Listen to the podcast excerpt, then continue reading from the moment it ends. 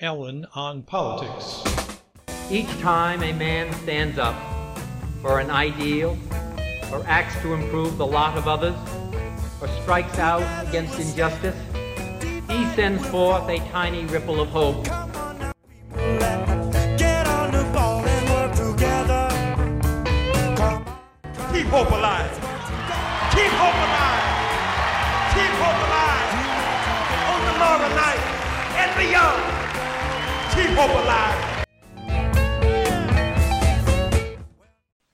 Voices you heard were those of Robert Kennedy and Jesse Jackson.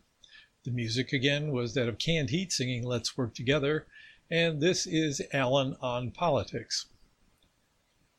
If you were to ask me my opinion on what's likely to happen in the world and in our society over the course of the near future, I could paint you a pretty grim picture.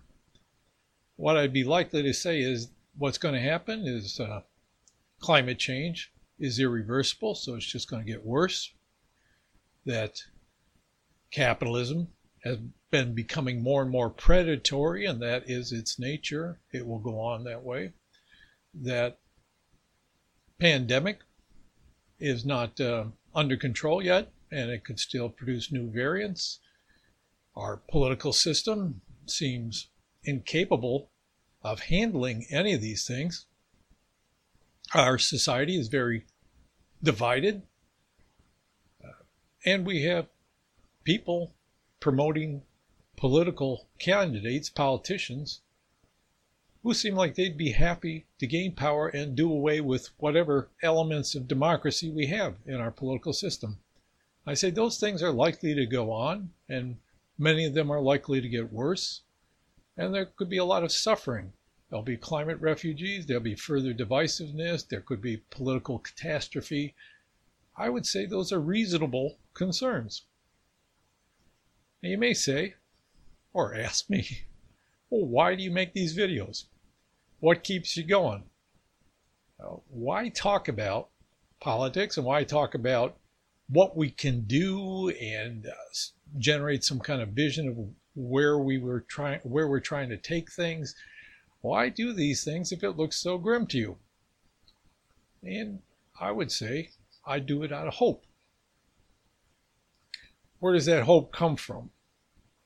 Here's my experience is that hope is not based on reason, nor is it based on how you feel about things. It is based on practice, which leads to habit. The most important factor in human behavior, in my opinion, in most cases, is habits based on practice, not what we think about things or reason about things, and not how we feel in the moment. It's based on habit. And this way of looking at it comes not just from my decades of, in my fumbling way, trying to work toward a better society, it also comes from other practices in my life. So I would say my hope for a better world comes from continual practice and the habit of doing what I can to work toward a better world. That's where it comes from, and that's what sustains me, and that's what keeps me going. Will it make a big difference? Will it make any difference? I don't know, honestly. And it looks uh, likely that this won't make much difference at all. On the other hand, it might. My experience of meditation and my knowledge of some Buddhist principles that have uh, panned out for me, have seemed real in my practice, underlie some of what I'm saying here. Meditation, I'm not trying to get all spiritual on you. I'm just talking about in a practical sense how human beings work. Meditation is a practice that you develop through doing, just like working for political change is a practice that you develop by doing it. In meditation, first you establish the practice in the habit of sitting down and just paying attention. And you put your thoughts and your feelings about it secondary. As the habit becomes established, then you learn ways to manage your thoughts and feelings in order to continue to support the, the practice rather than impede the practice. With working toward a better world, what that means is, in one respect, you question your own thoughts. And this is part of meditation as well. a basic Buddhist principle is that you follow a path and you establish certain practices, and then you look at your thoughts and determine which are helpful and which are unhelpful, or as they say, skillful or unskillful. So I look at my thoughts and I say, is it helpful for me to think about how bad things could be? Not necessarily. Is it helpful to doubt if my own ways of thinking about this are true? Yes, it's very helpful. So what I do with my thoughts is I say, well, it looks reasonable. It looks even likely that things could get pretty bad. They've been bad and they're getting worse. But I say, I don't know everything. I don't know what everybody else is doing in the world. I know there are people who are doing things to try to make a better world. I know unexpected things can happen in life. I know throughout history people have tried to predict the future and failed. So I know I don't know everything. So when my thoughts go to one direction or another, whether they're optimistic or pessimistic thoughts, doesn't matter because my thoughts are not a guide to practice. Right? So I will focus on the thoughts or welcome the thoughts that are helpful in my practice of working toward a better world, and I will dismiss the thoughts that aren't helpful. I not necessarily I'll get rid of them. I'm just saying, even in spite of the fact that this is, looks reasonable to me that the world will keep going in a bad direction and my efforts will make no difference. That could not be true as well. I could be wrong about that. I've been wrong a lot of, about a lot of things. Why not that? And if my emotions are not supporting my practice of working toward a better world, if I feel depressed, if I feel a sense of just wanting to be free of any responsibility for any of this, I do things that make myself feel better.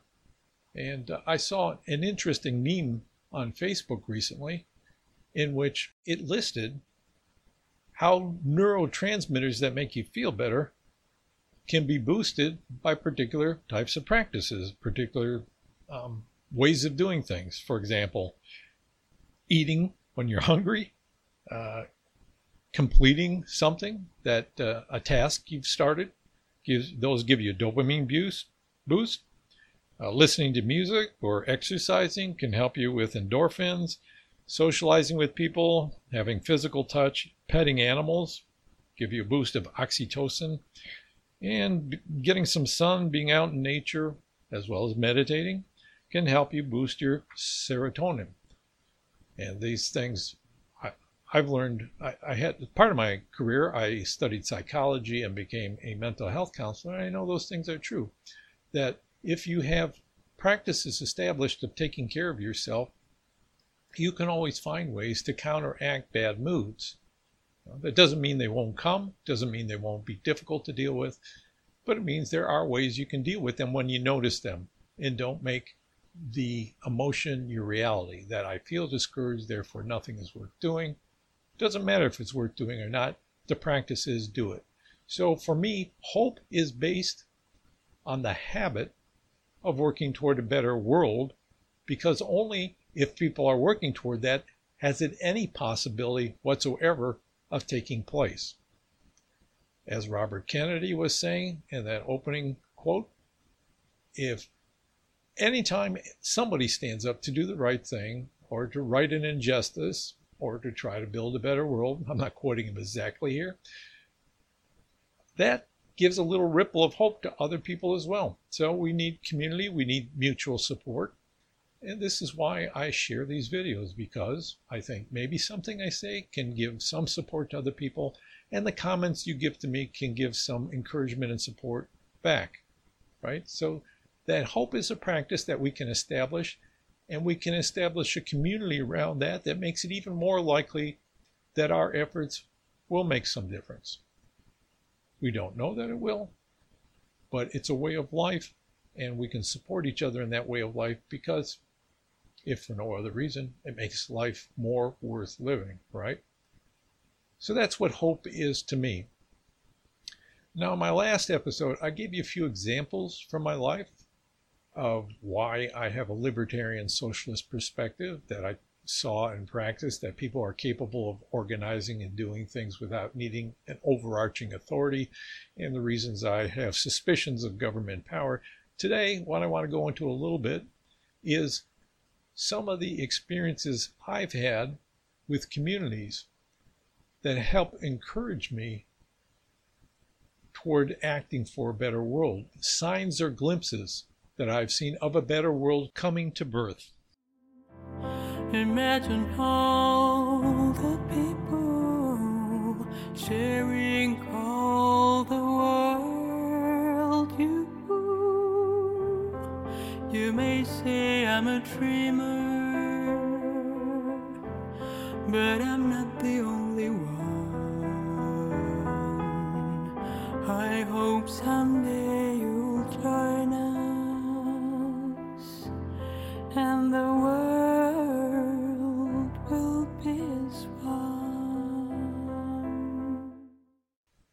The performer was Arpi Alto, and I think you know the song and the composer.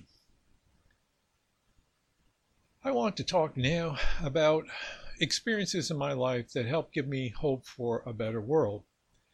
It's a pretty strange capacity that we have to envision a different world and actually think that our efforts can help bring us there. And there's a lot of theories as to why we have this, going back to you know the idea that in prehistory we were all equal and et cetera, et cetera. But I know this is something that's pretty ancient. The idea that we can, as human beings, create a world much better than the one we generally experience. And the one we generally experience and know from history is one of violence and oppression and greed and poverty and suffering. I mean, that's not all it is, but those things are there. And to imagine a world without those things is, uh, without having directly experienced them, is kind of strange. In my own life, I know this picture of how people and communities could be different came from hearing the Gospels preached in church each week. I grew up in a Catholic family. We went to church every week, and from the pulpit, the priest would read stories from the Bible about Jesus and the things he did and things he said. That was a very appealing picture to me. If you could apply any modern political label to Jesus as depicted in the Gospels, you'd have to call him an anarchist socialist. As here's a guy who did not give deference to authority, who preached that all human beings were equal in God's sight, and who founded a community that supposedly held all their possessions in common and distributed them on the basis of need. Uh, if that is an anarchist socialism, I don't know what it is. Uh, so that appealed to me, but as I got older, of course, you start to question those stories. And especially in the world I lived in, the people who were supposedly the churchgoers, you know, my family included, I didn't see a lot of that uh, stuff Jesus was talking about. Instead of love your enemies, there was talk about, you know, we were bombing the communists because they were bad people. Uh, instead of equality of all human beings, there was a current within the community uh, that was pretty familiar that people with darker skin were inferior to people with lighter skin. Uh, there was, you know, people were interested in gaining possessions, not in sharing equally, and so on and so forth. So the stories in the Bible began to seem unreal to me uh, growing up, and you start to doubt. But then I was of the age that uh, the counterculture was in full swing when I was a teenager. And what I experienced in that, now I was a little bit behind the peak of this because I was a teenager in the uh, mid 1960s, late 1960s. I graduated in 1970. So I missed the peak of this, but you knew it was a, a philosophy of peace, nonviolence, sharing, and I experienced some of that. My friends and I, we knew that other people who had similar views that were into culture, cultural ideas and let our hair grow longer and dressed a certain way and all that, uh, we knew that people would share. Of course, they shared drugs, but also people would share a place for you to crash for the night or a meal with you if they had some food in the house or clothes sometimes. Um, easy to borrow money, borrow a car, all those kind of things. It was more of a sharing kind of a culture. But where I really experienced this for myself, experienced that human beings could be different than you think they are, and that they generally seem to be embedded in our capitalist culture as we are, was when a couple of friends and I took a hitchhiking trip from Detroit, Michigan to California. We went to Los Angeles and then up the coast to San Francisco and then back again. And what we experienced along the way was such generosity from people, and they were they were not all countercultural type people, not all hippies. A lot of them just seemed like straight middle-aged people who were somehow inspired by these teenagers who wanted the freedom of the road. So it brought out something in them. People not only gave us rides, but there were times people invited me to sleep in their home. We were total strangers, uh, shared food with us, uh, and so on. So, this experience of generosity was so different than how people ordinarily behave that it really made a mark on me. And I thought, you know, this, this whole countercultural thing of peace and equality and sharing and all the rest, people are capable of that. It impressed upon me in that way.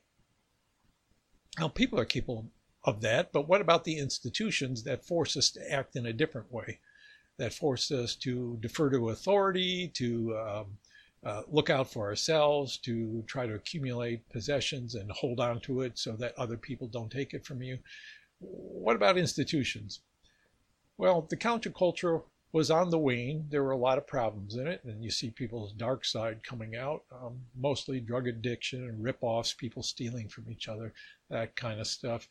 But some folks who wanted to keep this kind of culture alive realized the necessity for building new types of institutions.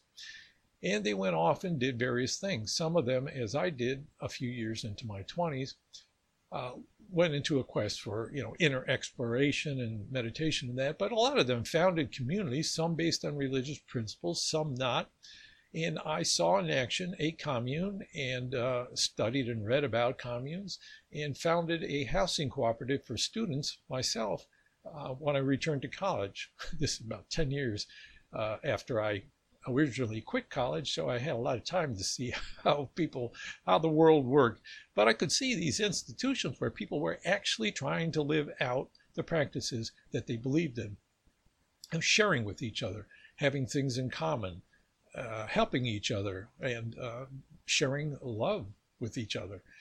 Uh, not just sexual love, but just you know multiple people having this kind of intimate conversations and living conditions and the rest. So I could see that institutions for how we lived or how we worked together uh, were possible as well. New institutions, different institutions that gave me hope.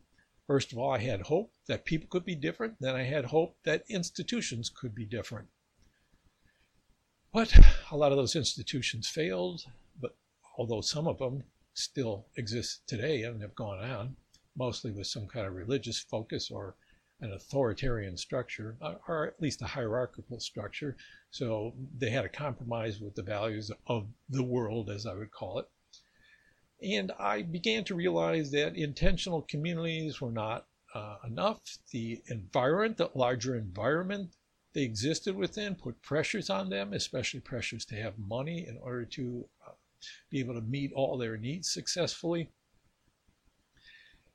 and I began to look at, well, the larger society, how do we change that? Is it possible to change the larger society into a different direction? And of course, I haven't seen that happen, although I've seen small changes, of course, over the course of my life. But the thing that inspired me to have hope that it was possible to have a different um, political situation, a different kind of society, came from a man that I met when I was oh, this would be the early 1980s, mid 1980s. And I was back in school and starting to have this realization that you couldn't just have independent institutions with different values existing within a capitalist culture, materialistic culture. You needed to somehow change the larger society.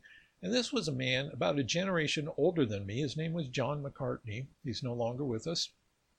He was a pacifist and a socialist the first socialist I met that was a cheerful socialist because the ones that I was aware of before that were mostly uh, Marxists distributing the the uh, daily worker um, and, and, coming on like a cult people with glassy eyes and insisting that you had to accept their way. But th- he was a socialist and he seemed like a, a, reasonable, normal person, as I'm sure a lot of socialists are. I'm hope, hopeful because I am too. Uh, so the um, John McCartney, I saw him give a talk at a public event where people were invited to come up and speak about things they wanted to see change. And he talked about replacing the military with nonviolent defense strategy. This was a totally new concept to me. Of course, I was aware of nonviolence and Martin Luther King and Gandhi and all that. But he was taking it a step further to apply these principles not to movements for change, but to envision a society in which violence was no longer necessary. He based this on research. A guy named Gene Sharp wrote a number of books. I still have some of them on my shelf, where he cataloged the different forms of uh, nonviolent resistance and uh, like strikes and demonstrations and all that, and formulated the idea that we could replace military defense with training people for nonviolent defense. That is, if an enemy tried to occupy our country, we would already be trained in the means of resistance, not violent resistance, but simply refusing to cooperate with them, refusing to go to work, refusing to obey their orders, refusing to, to accept them as any kind of authority. And I thought, wow, this is very different. I was very concerned at the time, like a lot of people with leftish instincts were, with the uh, the Reagan's administration's boosting of our nuclear weapons, you know, a new generation of nuclear weapons. They were I went to demonstrations and wrote my congressman about that kind of stuff. But this idea that you could have a world in which we didn't even need weapons was kind of mind blowing. And here was a guy who was working toward that cheerfully, seemed reasonable. He was a sociology professor. He, he was a stable person. He wasn't, uh, you know, a wild eyed uh, visionary. He took practical steps to try to realize this, created a foundation, did educational things. And even though he wasn't getting very far, because of course this is a hard idea to push in our world, the military industrial complex is not only well established, but has occupied people's minds with the idea that we have to have these kind of horrible weapons of destruction for our to defend our freedom. I guess I'm not sure how that works, but that's what people generally believe. Um, I was inspired by him. He, he was kind of a mentor to me, even though he seemed like his ideas were beyond the fringe. The fact that he was willing to get up and push for things that he thought were possible was important. Gave me an idea of a different political world that could be. So, in those three stories, what I wanted to convey is that it was experiences of how people could be different, of how institutions could be different, and then how we could work towards a world that we could envision as very different than the one we are in is possible.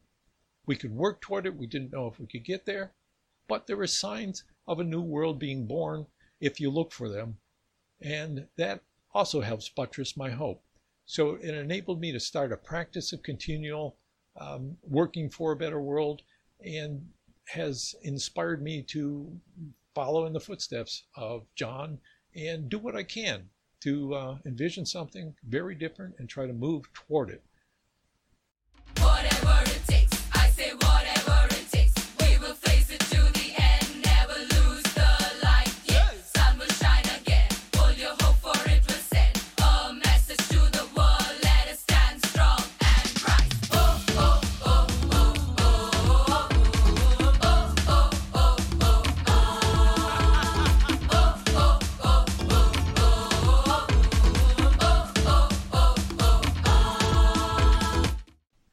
That bit of music was from Praveen Francis' Song of Hope, and a great uplifting sound and video that is. You can look it up on YouTube, Praveen Francis' Song of Hope.